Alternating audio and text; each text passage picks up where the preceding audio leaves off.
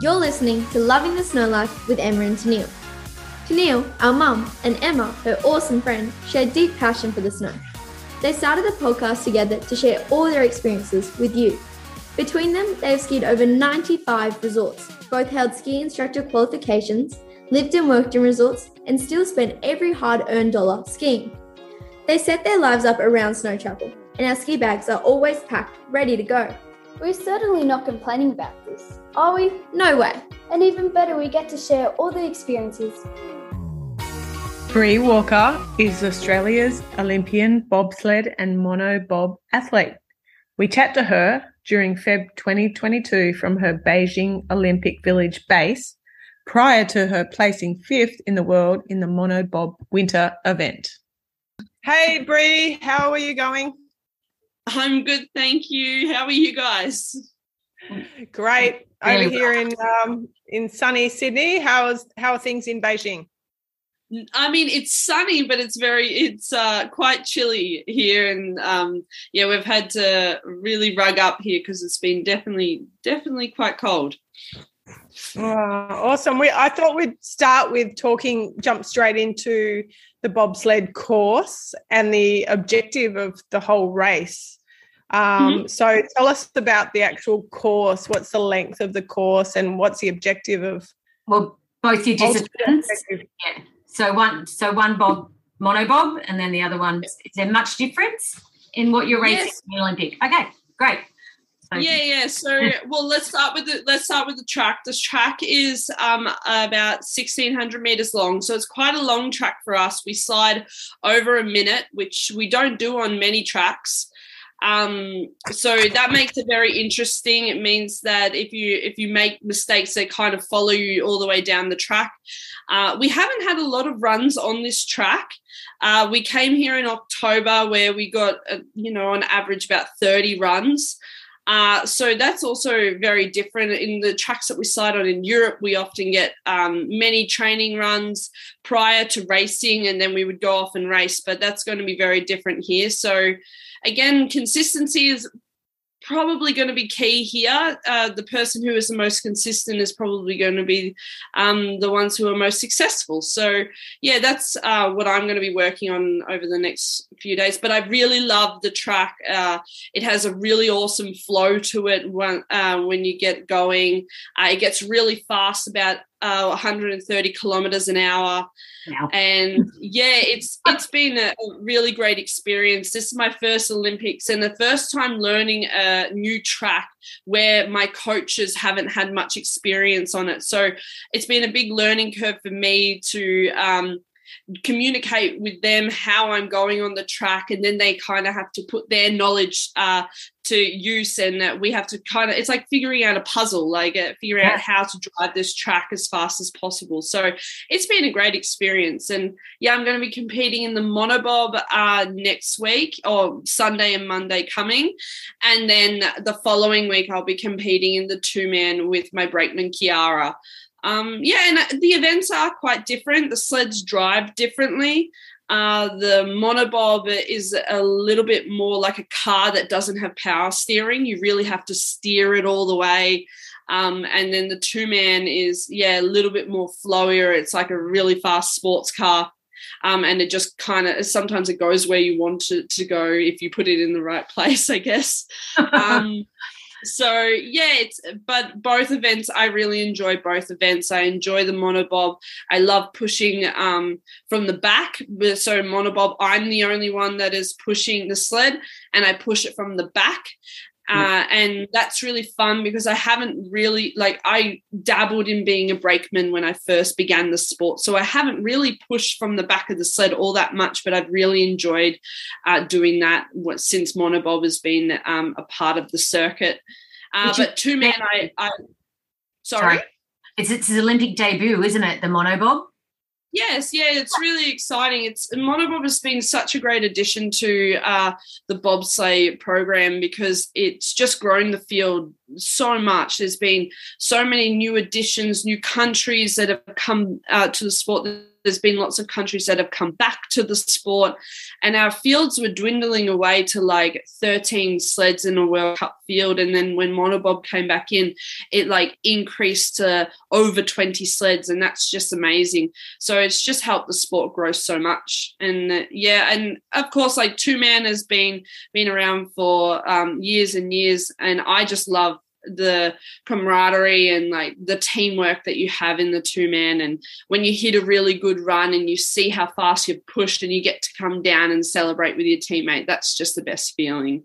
Yeah. How high up do the sl- do the sides go on the on the actual course or the track? And what what's the track made of? Uh, well, the track is made of concrete on the outside, so it's art. It's an artificial track, and then they lay ice on it. So they'll just uh, they there's a freezer system that runs through the concrete, and then they just spray water on it, and then that builds up into ice eventually. Um, but the corners can vary in height. There's some corners that yeah, it could be you know high as a one, two stories high, and then there's um, some yeah. corners that are quite small, and they're all shaped differently, and they're all different lengths, and so you have to drive them differently, and then that's what we have to do when we arrive at the track. We have to analyze the ice and then um, figure out how we want to navigate through that corner so we can be as fast as possible. So, are you communicating with your coach through earphones or and your brake woman? Through earphones? No, no, no, no. Uh, we no, we always think that would be really cool if we could have like head like uh earphones in with a microphone and communicate. But it, I think it would just be distracting for me. Um, so w- once I like uh, go through the run, there'll be people videoing how I've dri- driven through the corner, and then there often is um, a feed that can video my whole run and we'll just come back up to the top and we'll just analyze how um, I've driven and then we'll look at the time and we see okay well if it was fast then we keep it the same. If it was uh, not so fast in certain areas we need to change a few things to, so we can be faster. Um, so, but yeah so, uh, so I mean the thing that comes to mind is did you have years and years as an Aussie kid just going on heaps of water slides going up at the sides? Did that really come into play like I am actually, really. I'm actually quite serious. no, not really. But I'm actually like I I love like going on roller coasters and like water slides and all that kind of stuff. I, I think I was a, little bit of a daredevil as a kid, um, and uh, and so I think that kind of played into the like the fact that I did love this sport originally when I when I transitioned into it. Oh, yeah. So tell us about the equipment that you're in. So it's kind of F1 technology. Is it? Uh, do they use the the bobsled itself? Is it what's it made of? so it's made of um, just made of steel and um, steel. So you're going 130 k's in a steel. Sorry. I'm like, wow. Yeah. yeah, yeah, It's just a metal. It's just a metal frame that has a fiberglass um, cowling. We call it. So the out out um, outer part of the bobsleigh is called a cowling. And um, really the technology is nowhere near as advanced as what uh, it is in Formula One. It's really just uh, like a go kart system. So it's like a pulley system back and forth. And honestly, like I don't know the details. That's what I leave. I leave the technology all up to my coach. He's he's the expert in it, um, and I'm sure it's much more advanced as what what I'm um, saying it is. But really, just like so people understand, it's just like a pulley system where I'm driving back and forth like a go kart. And then the runners, which are the blades that we uh, we slide on, the front runners are twist side to side, and then the back runners just follow where the front runners go. You have to take a photo of inside of like what you're talking about. That'd be quite cool to see the interior of it because it's yeah, yeah. I have done that a few times on my Instagram just so people can see um and like it blows people's minds that it's it's kind of basic compared like you know compared to formula one or something like this. Are the sleds all the same for every single team? Like is there any advantage if you've got more money? Let's yes say? of course. Yeah, yeah, yeah. so in the two man in the two man there's no um like no real restrictions on um, sleds. So the Germans have a like really advanced program with a lot of money, and so they obviously have the very expensive sleds that have mm. had a lot of work that's put into them, and um, they they go very fast. And then the rest of the field are driving similar kind of sleds, which are also very fast. Um, uh, but then in monobob, the great thing about monobob is that all the equipment is standardized. So we're all driving in the same kind of sled uh, which has obviously allowed small nations like my, like myself uh, to be successful in monobob because we don't have any disadvantages when it comes to equipment. It's just your pure skill. Then that's amazing. Yeah. Well done to yeah. you. You've, you've had like four World Series podiums and one gold in a Europa Cup just recently. You've been for only getting into the sport 2018. Was it that you got into the sport? Or no, it- I got into the sport in 2016, but it was really like that first season we just kind of dabbled in the sport. It was more just like a come and try kind of year. Uh, I think we were on the ice for a total of about a month. Yeah. Um, and, and just kind of getting the feel for whether you like the sport or not. And then the following year um, was the Olympic year and then that's when I was selected as a pilot. And then we um, we went forth and we raced a full North American Cup and then the Europa Cup season. Um, and yeah, because our aim was to qualify for the Pyeongchang Winter Olympics.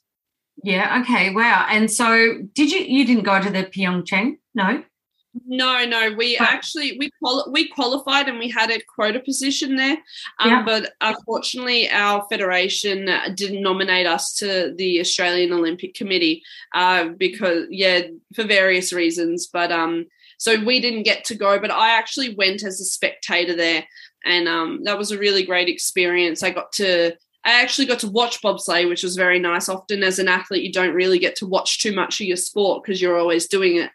Um, yeah. So I got to watch, and then I also just like observed things from the outside looking in, like how the athletes were and um, what you know what I would hopefully have to expect uh, for these Olympics. So yeah, and then I, I, went home and I was like, right, I'm, I'm going to do this this time. What do I need to do to make that happen? And I guess, yeah, the rest is history. So, so you, you transitioned out of athletics, is that right? After yes, an injury? Yeah, I was, yeah, I was a 400 meter hurdler, and I, I when like I've said that I had injury, injuries, I was just more that I had a few niggles here and there. Like it was just like some hanging on injuries that you get from like the constant impact of training um, and yeah, I, I really just like had to, and I just was building myself back up um, to where I was before I left for America because I went to America on a full scholarship, and then I came back and I was I was quite unfit and um, and had a few niggles and had a lot of work to do to get back up um, to competing at state and national level, and so I was doing that and then the, the rio olympics was on and i just like had to ask myself the hard question was that was i going to be successful and be able to compete internationally for australia in 400 meter hurdles? And uh, yeah the hard answer was no and i was um and i think that was the best question that i've ever asked myself because it um and i answered it very honestly and it's changed the course of my life and um, so then, yeah, simply I just Googled whether we had an Australian bobsleigh team. And because uh, bobsleigh had always been something that I thought I'd do after my 400 meter career. And um, so, yeah, I thought, well, while I was still young and I still had a lot more to give, why not transition into it now? And yeah, it's Definitely. been the best decision I've ever made. Thank God Google gave you the right answer then. and look at you now. so what's it doesn't happen often on Google? No. yeah, yeah, Dr. Google.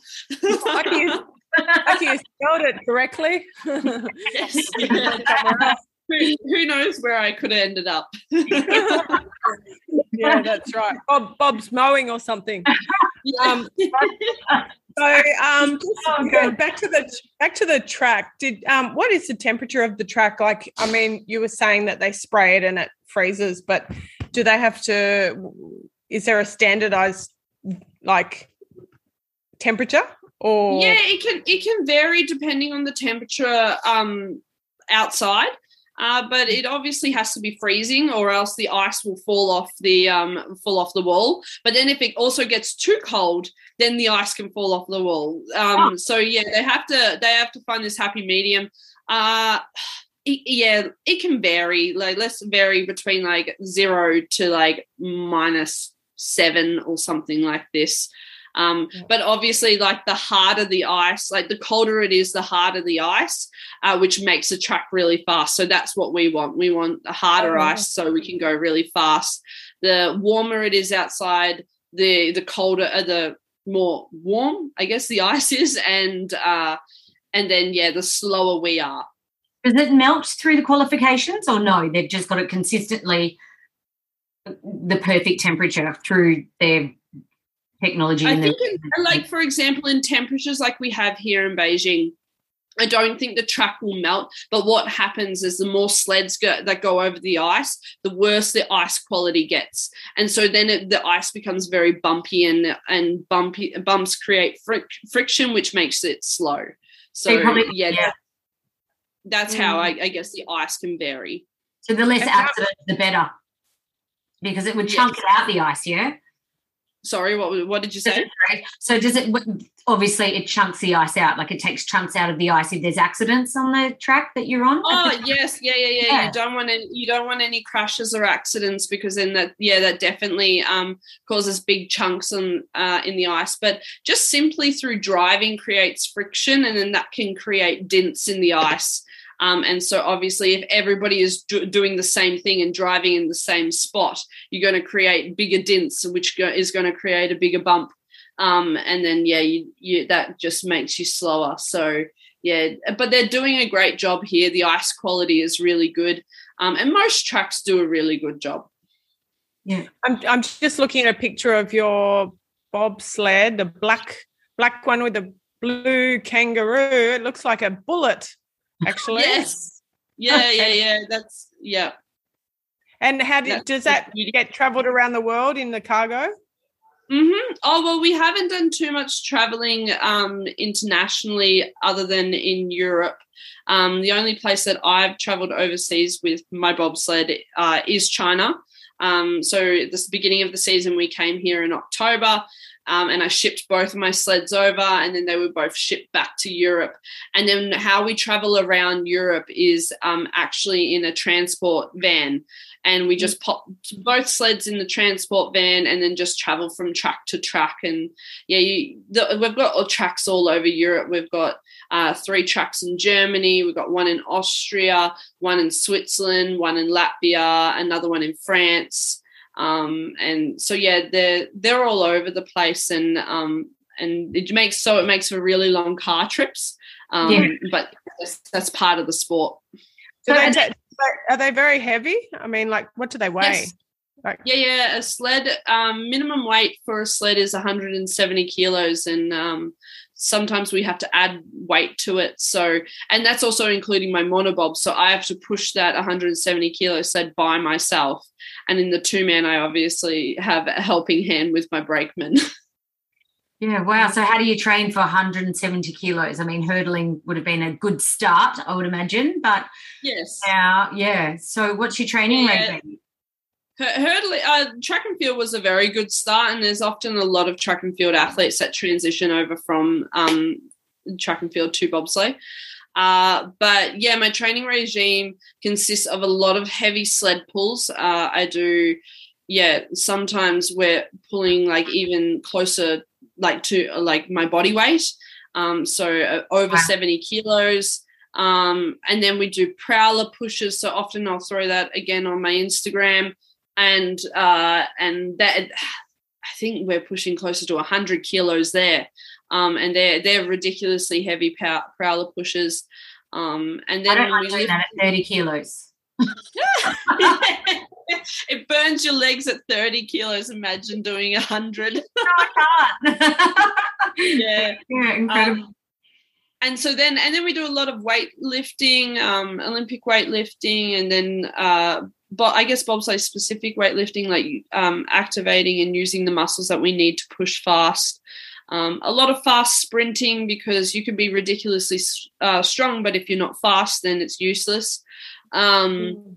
and yeah so a lot of explosive work and and and everything like that and then also like hence why i've kind of based myself in germany i don't know if i've said that already but i i've been living in germany for the last two years um, and we do a lot of push training on the push tracks they have there which is uh I guess a start simulation track, and uh, um, you it's like mm, maybe close to 100 meters, and it just allows us to like go down the push start, and then it comes up a small hill, and then we just like wheel the uh, like it's just like a push trolley back up to the top, and we can do that again and again and again instead of having to wait to the winter where we can actually push um, on ice. Wow, it's such a shame that Australia can't. Do you think Australia will have that in the future? Like with now that we're getting a little bit more advanced with our water jumps in Brisbane and Yeah. hopefully Yeah, I mean, our, our, the, our winter programs have had uh, so much uh, great facilities being built. There's the the winter uh, the the ski jump ramps that are in Brizzy, and then there's also um, a like a I don't actually know what you would call them, but like jumps with like big cushions landing in uh, in Jindabyne for the I guess Yeah. the big air events and and snowboard and Uh, ski cush- events. uh, cushion, a large cushion or jumping cushion, isn't it? Yeah. Yeah, yeah, yeah, yeah. I, I I don't know the actual technical word for it, but yeah, it's a it's a big cushion. Yeah. Um, it seems like it could be very doable for Australia because we are we don't have the big hills to get great at downhill, you know. So Yeah. these, seem, these seem like great things, that, and Australians are great in athletics. So and we're deter- you are we're a determined bunch, which is what you know. I love your attitude that you've come from the hurdling and then gone right. That didn't work for me. Like, well, not as you, you asked yourself real questions and then you went right. I'm going to Yeah. do something else, and you changed your plan completely.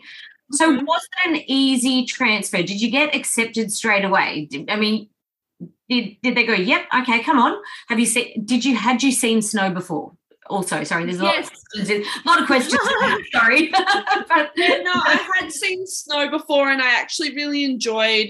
Um, I I- like it's not like I went up to the ski hills every year and and skied and snowed growing up. Like I didn't do that, but I'd been um on a few snowboarding trips, and I really enjoyed the snow. I really enjoyed the vibe. Um, and so I that's why I guess winter sports was uh, something that I was like, yeah, I think I could get around that. Um, but yeah. So yeah, yeah. So I don't know. I feel I feel like maybe it's something that uh, Australia would consider as making a push track. Um, and I think then if there was a push track, then it would allow um, track and field athletes like myself to at least come and try whether they like pushing. Um, You can't obviously try the sport in Australia, but you can. We could also um, analyze whether that athlete would be a good athlete. The only way that I can analyze um, whether uh, a person coming into my team is a good athlete is when they come all the way over to Europe and then we get actually behind a sled and push together. Um, Mm. So it would be good to be able to do that talent identification um, on the ground in Australia. Uh, but yeah, I guess we'll just have to see. yeah, Well, step, step, step number one has got to be how many water slides have you been on? That's one on the list there. Step All right, number two. on my list. Step number two: Are you a member of F45 and are able to do that thing in the middle? You know what you call it, um, Tennille? You do that cradle in the middle. It's like the bobsled, isn't it? Pushing. oh, the pushing, yeah, the ground, the prowler, yeah, yeah, yeah, yeah. You think can it's- eliminate both those things. Yeah. Yeah. okay. Um, Then step I one and two um, done. Yeah, I was just watching your um crash in um Lat- Latvia, and like what you were saying, like really early on in the interview, that when it's such a long course that if you ma- make a mistake, you've got to I can't remember your wording, like you basically got to live with whatever you did, and that looks mm-hmm. like a really hardcore crash. So if if you go over on one side, I mean, talk us through what you can do. Like it looks like you tuck inside and somehow can do you hold on or how do you stop? I mean, in a crash, if you crash, then you just have to take it. You know, you just yeah, you can't. I tuck my head in. My brakeman will tuck her head in, um, and then we just have to hold on until uh, the sled slows down and the track workers can come and actually grab our sled and stop us. Uh, sometimes the sleds will flip back up. So, like if you crash in monobob, so because there's nobody in the back kind of weighing the side of the sled down, they can actually flip back up. Um, and then if they flip back up, you then have to keep driving, or else you might crash again. Um, and so, yeah, you kind of still have to be aware of where you are and what you're doing. Um, but yeah, there's not really much you can do when you crash. How do you actually stop? Are you saying that somebody has to stop you each time? No, that's general? that's what my that's what my brakeman's job is. So um, they they obviously help me push the sled fast at the start, but then when we cross the line, they have to pull um, a lever that kind of uh, digs, uh, I guess, a fork uh, fork shaped uh, piece of metal into the ice, and then that's what slows us down. Um, mm. and so that that's their that's their second job in the course. And uh, um, in the monobob, I have to do that myself. So there's a lever between my legs, and I have to break as I'm uh, as I pass the finish. Yeah, all right, gosh. So with your um, sorry, your brake woman, does she mm-hmm. do you have to fit in perfectly together? Do you have to be kind of the same size and legs and same, or do you, does that even matter, or it's just how you sprint no. together and how you work together? Because yeah, it's just it's simply like how we hit the sled together. We want to hit the sled together at the same time at, at the start. And then um, when when she's in the sled, it doesn't really matter how tall she is. Uh, it obviously helps with pushing if you're a, a taller, bigger, stronger athlete.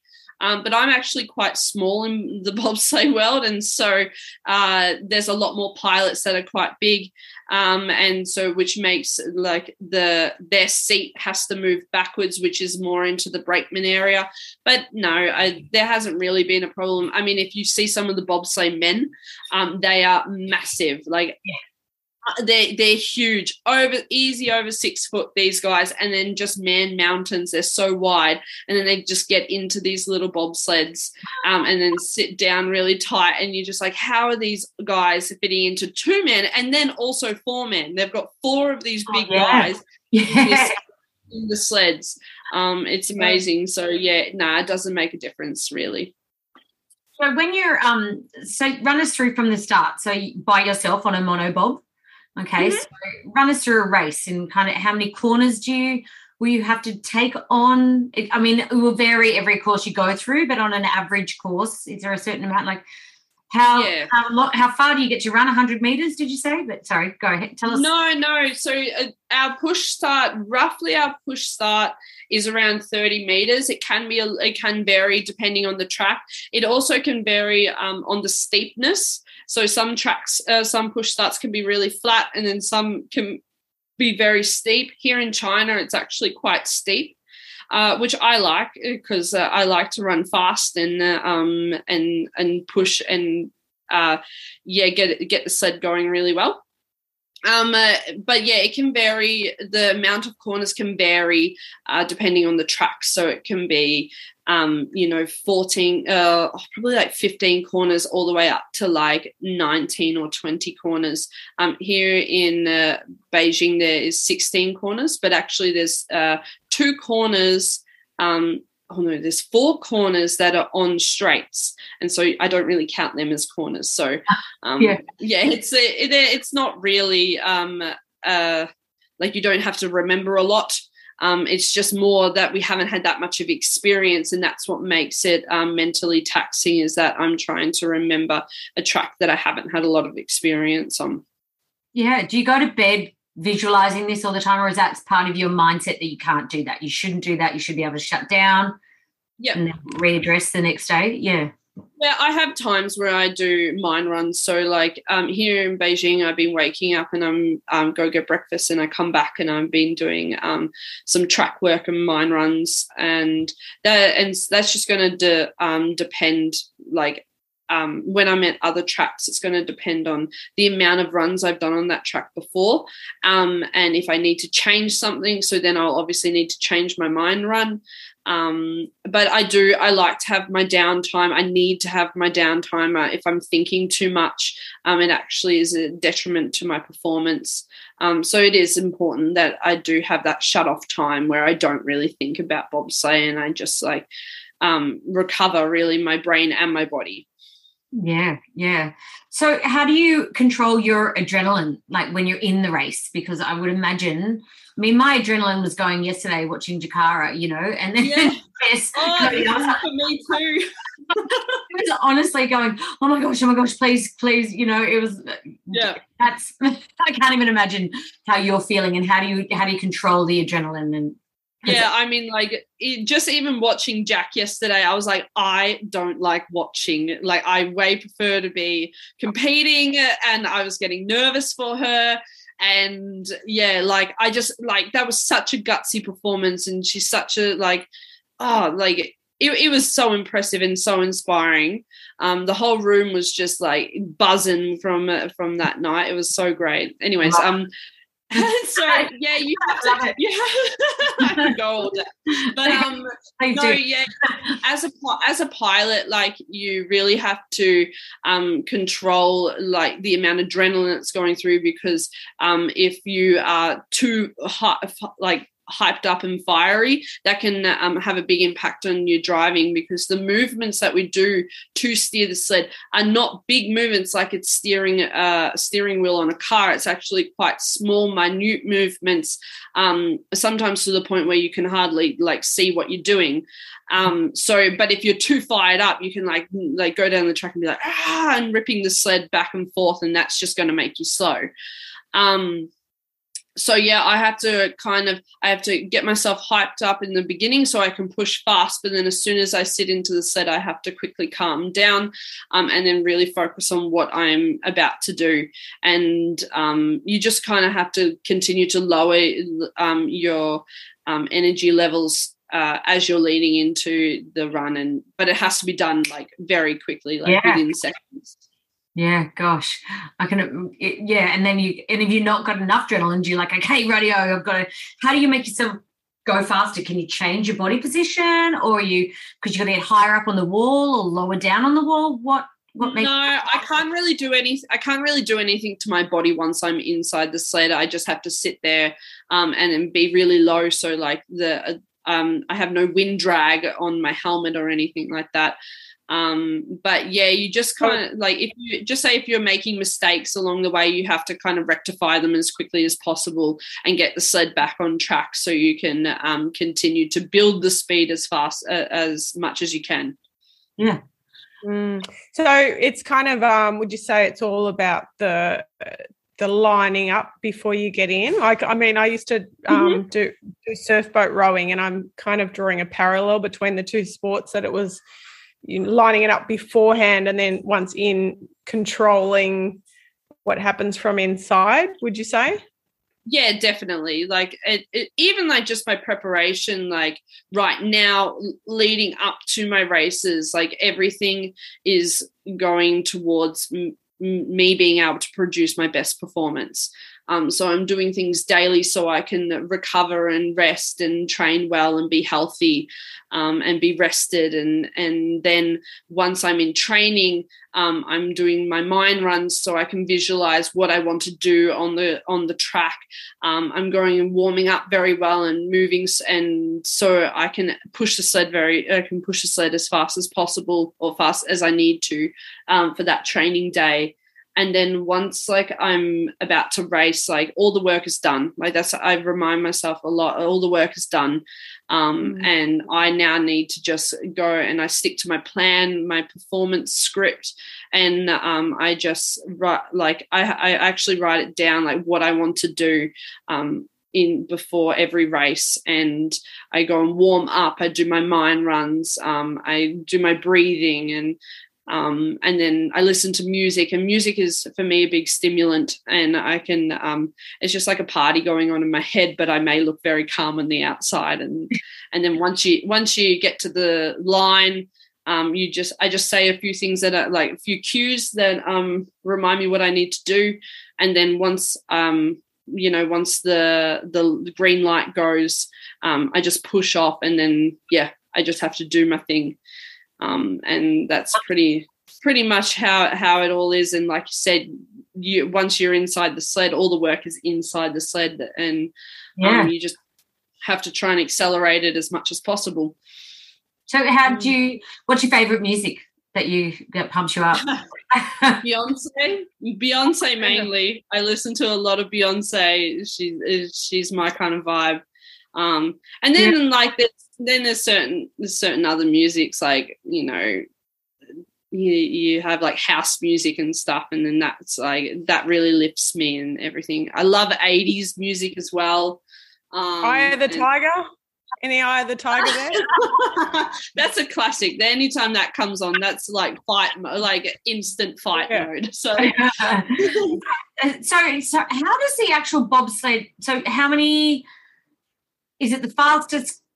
How do you qualify? Does it go from down yeah. from twenty to twelve to eight? Like, explain the so, qualifying for us. So for the so for the Olympics, um, we have two days where we have four runs. Um, and but usually in a World Cup, it is just uh, two runs each race. And so the first heat, um, there is a, a, a list draw that is made, and everyone, you know, kind of not really, but you picked out of a hat which order you will go in.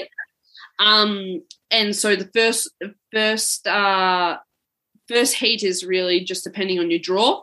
Um, yep. But the second heat is uh, ranked by how you performed in the first heat. Uh, mm-hmm. But then it is reversed. So the slowest athlete in the first heat will go first, all the way down to the fastest athlete. Yeah. Okay. So what do you hope yeah. you get picked out in the first heat? Do you want to be first, or do you want to like, or you just can't yeah. like that? Because yes, at the at the Olympics at the Olympics, the start draw is actually your ranking, your world ranking. Um, so in yeah, monobob, yeah, in the monobob, I'm ranked fifth, so I'm off early, which means it'll be good ice. Yeah, yeah, wow, that is. And how how early do you get to go to the course to kind of get your mind there and get prepped? And do you get to be there at the course two hours before, or do you get to?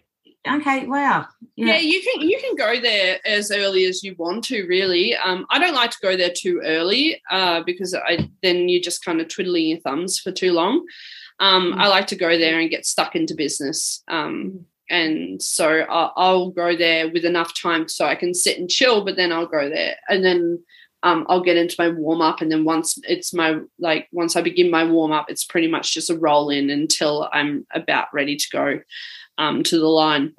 Yeah. And, you, and what are they um what are they feeding you where you are like where are you staying right now? Was your you know accommodation? Yeah, I'm at, what are I'm they giving you?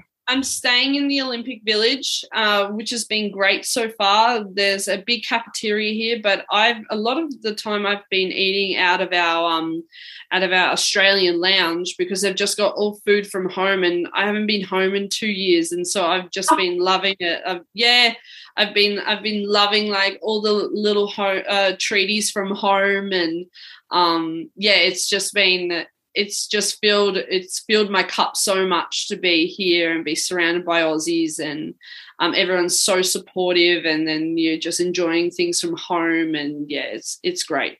Did you get to walk out in the stadium for the mm-hmm. opening ceremony? Oh yay! Yeah, yeah what that was the best experience ever. Like honestly, one of the best moments of my life so far.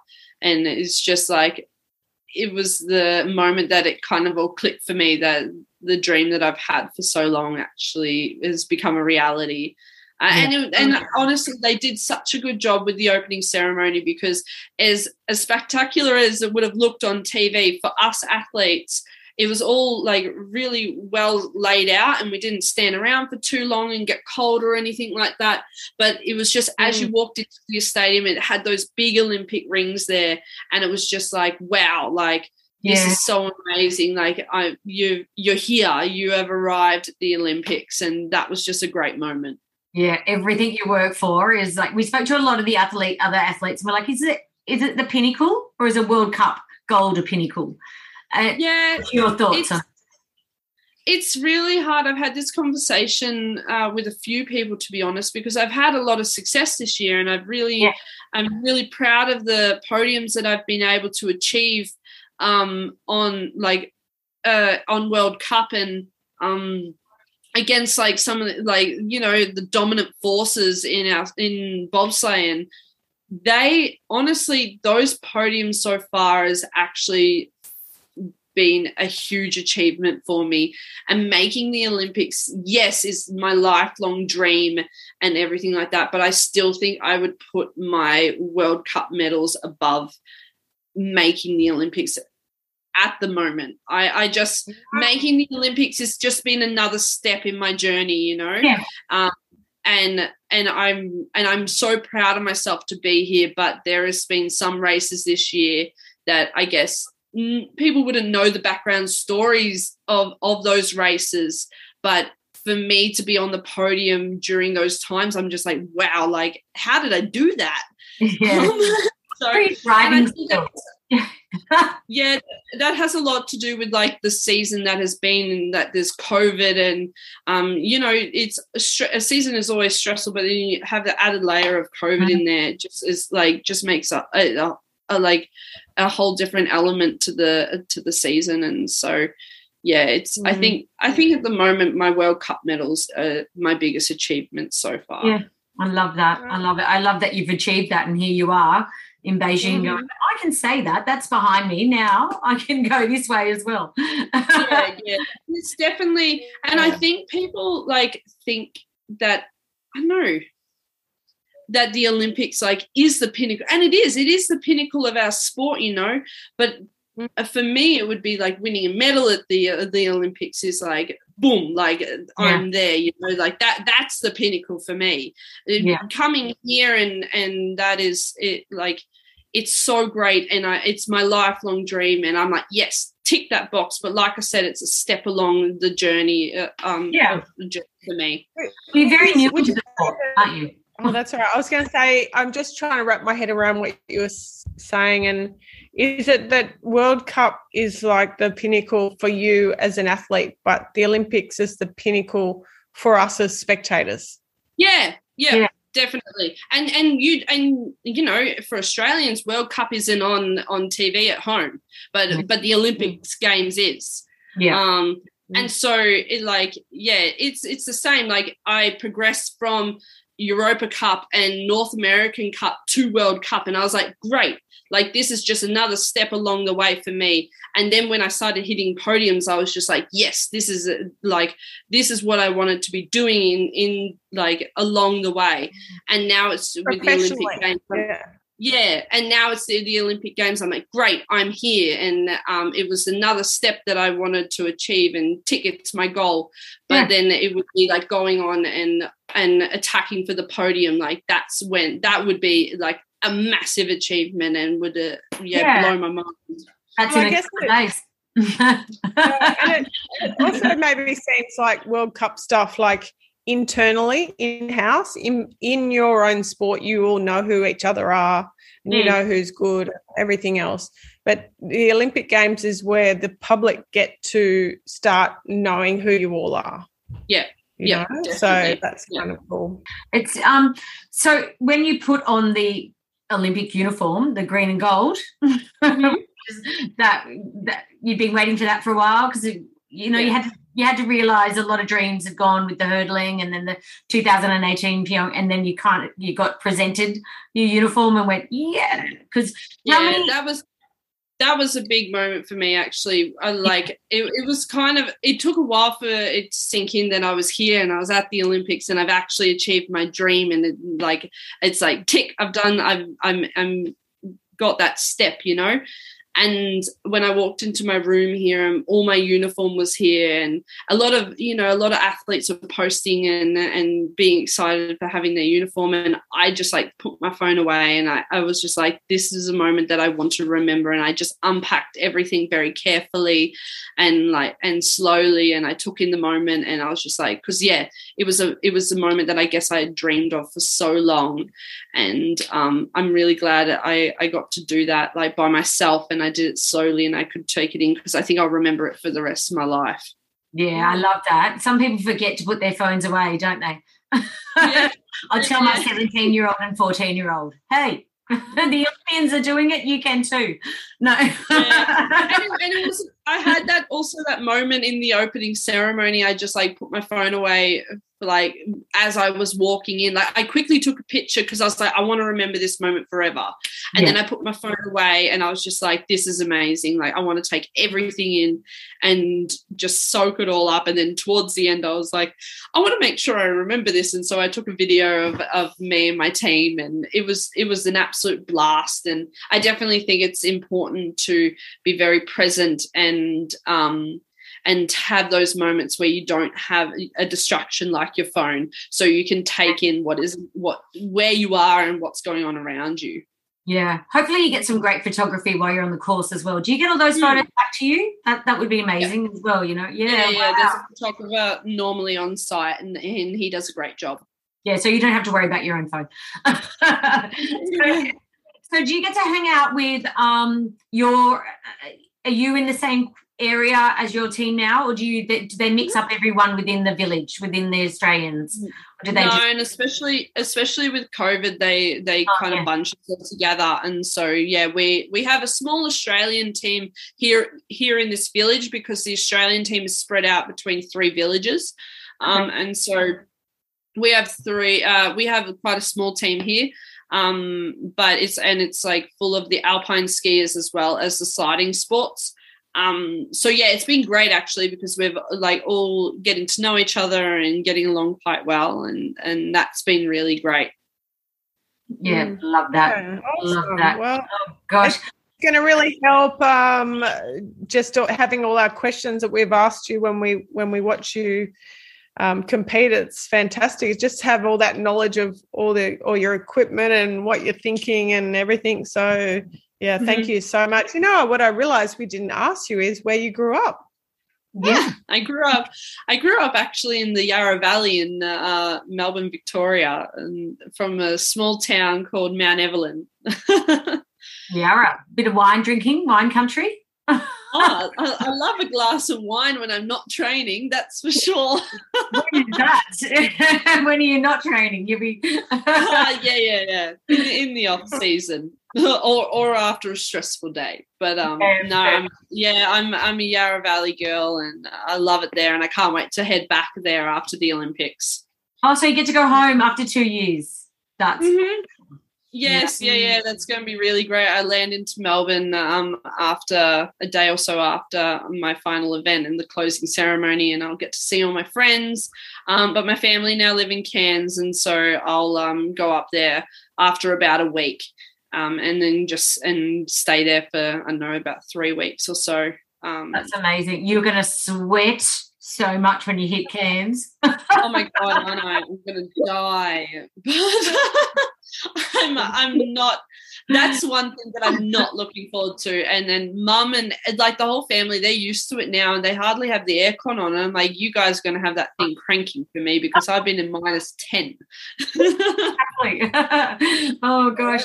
Um, we normally ask to finish up um, where you where your favorite place is to ski. I'm not sure how much you've had time to ski. I guess we should ask where your favorite course is. What in the world for Oh, Bob? yeah.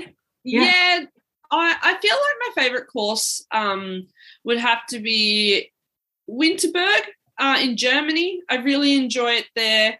Um, a lot of people don't really like the track, but I actually really enjoy it. I enjoy also the surroundings by it. It's got a cute little town. Um, I've just done a lot of sliding there too, so it kind of feels like my bobsleigh home. Um, but there's amazing places like I enjoy Innsbruck.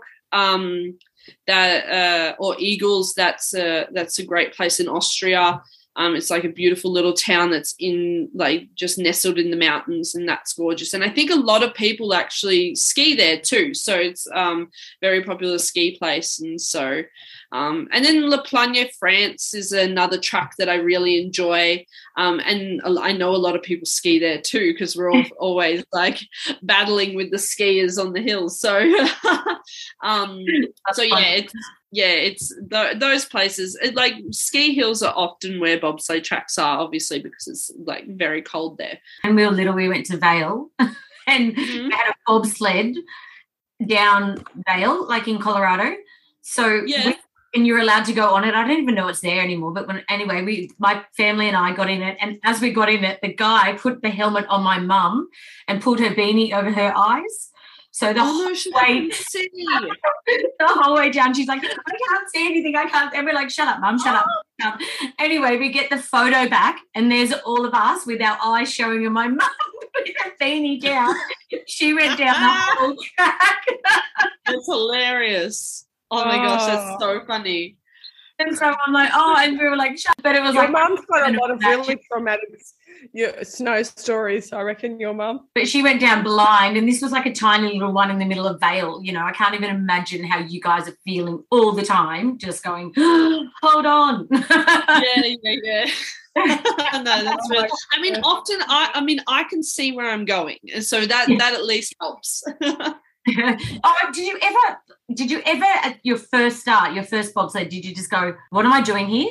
Is this the right? I've made the right move."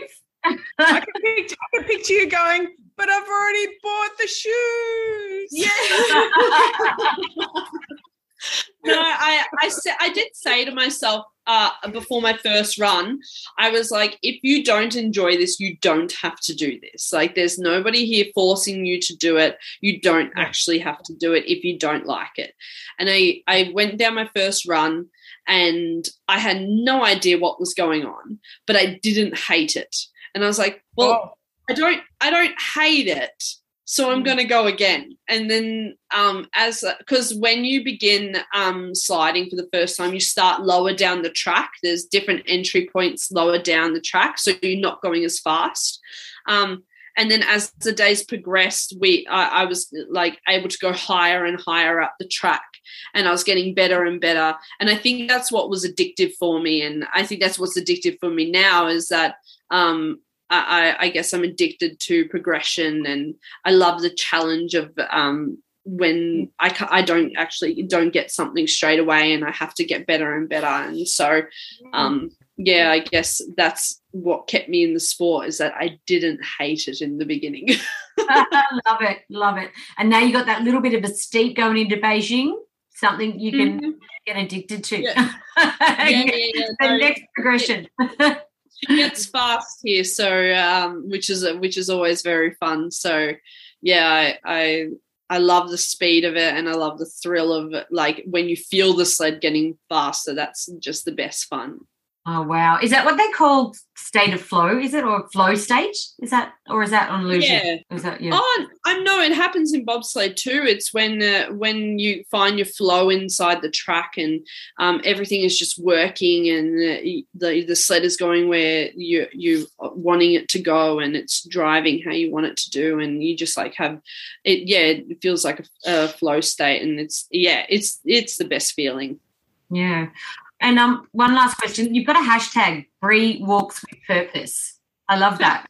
What does that Yes. mean? yeah it, it was a hashtag that um, um my sister actually had for a little while and then I, I think I stole it from her but it's just it's just how it's how um I go through life I walk with purpose um and I every everything I do has an intention and um has as a purpose to it and so I don't just float through life like not really knowing where I'm going I always know where I want to go um, so I guess yeah, that's what that means. That's funny. Nobody's ever asked me that question before.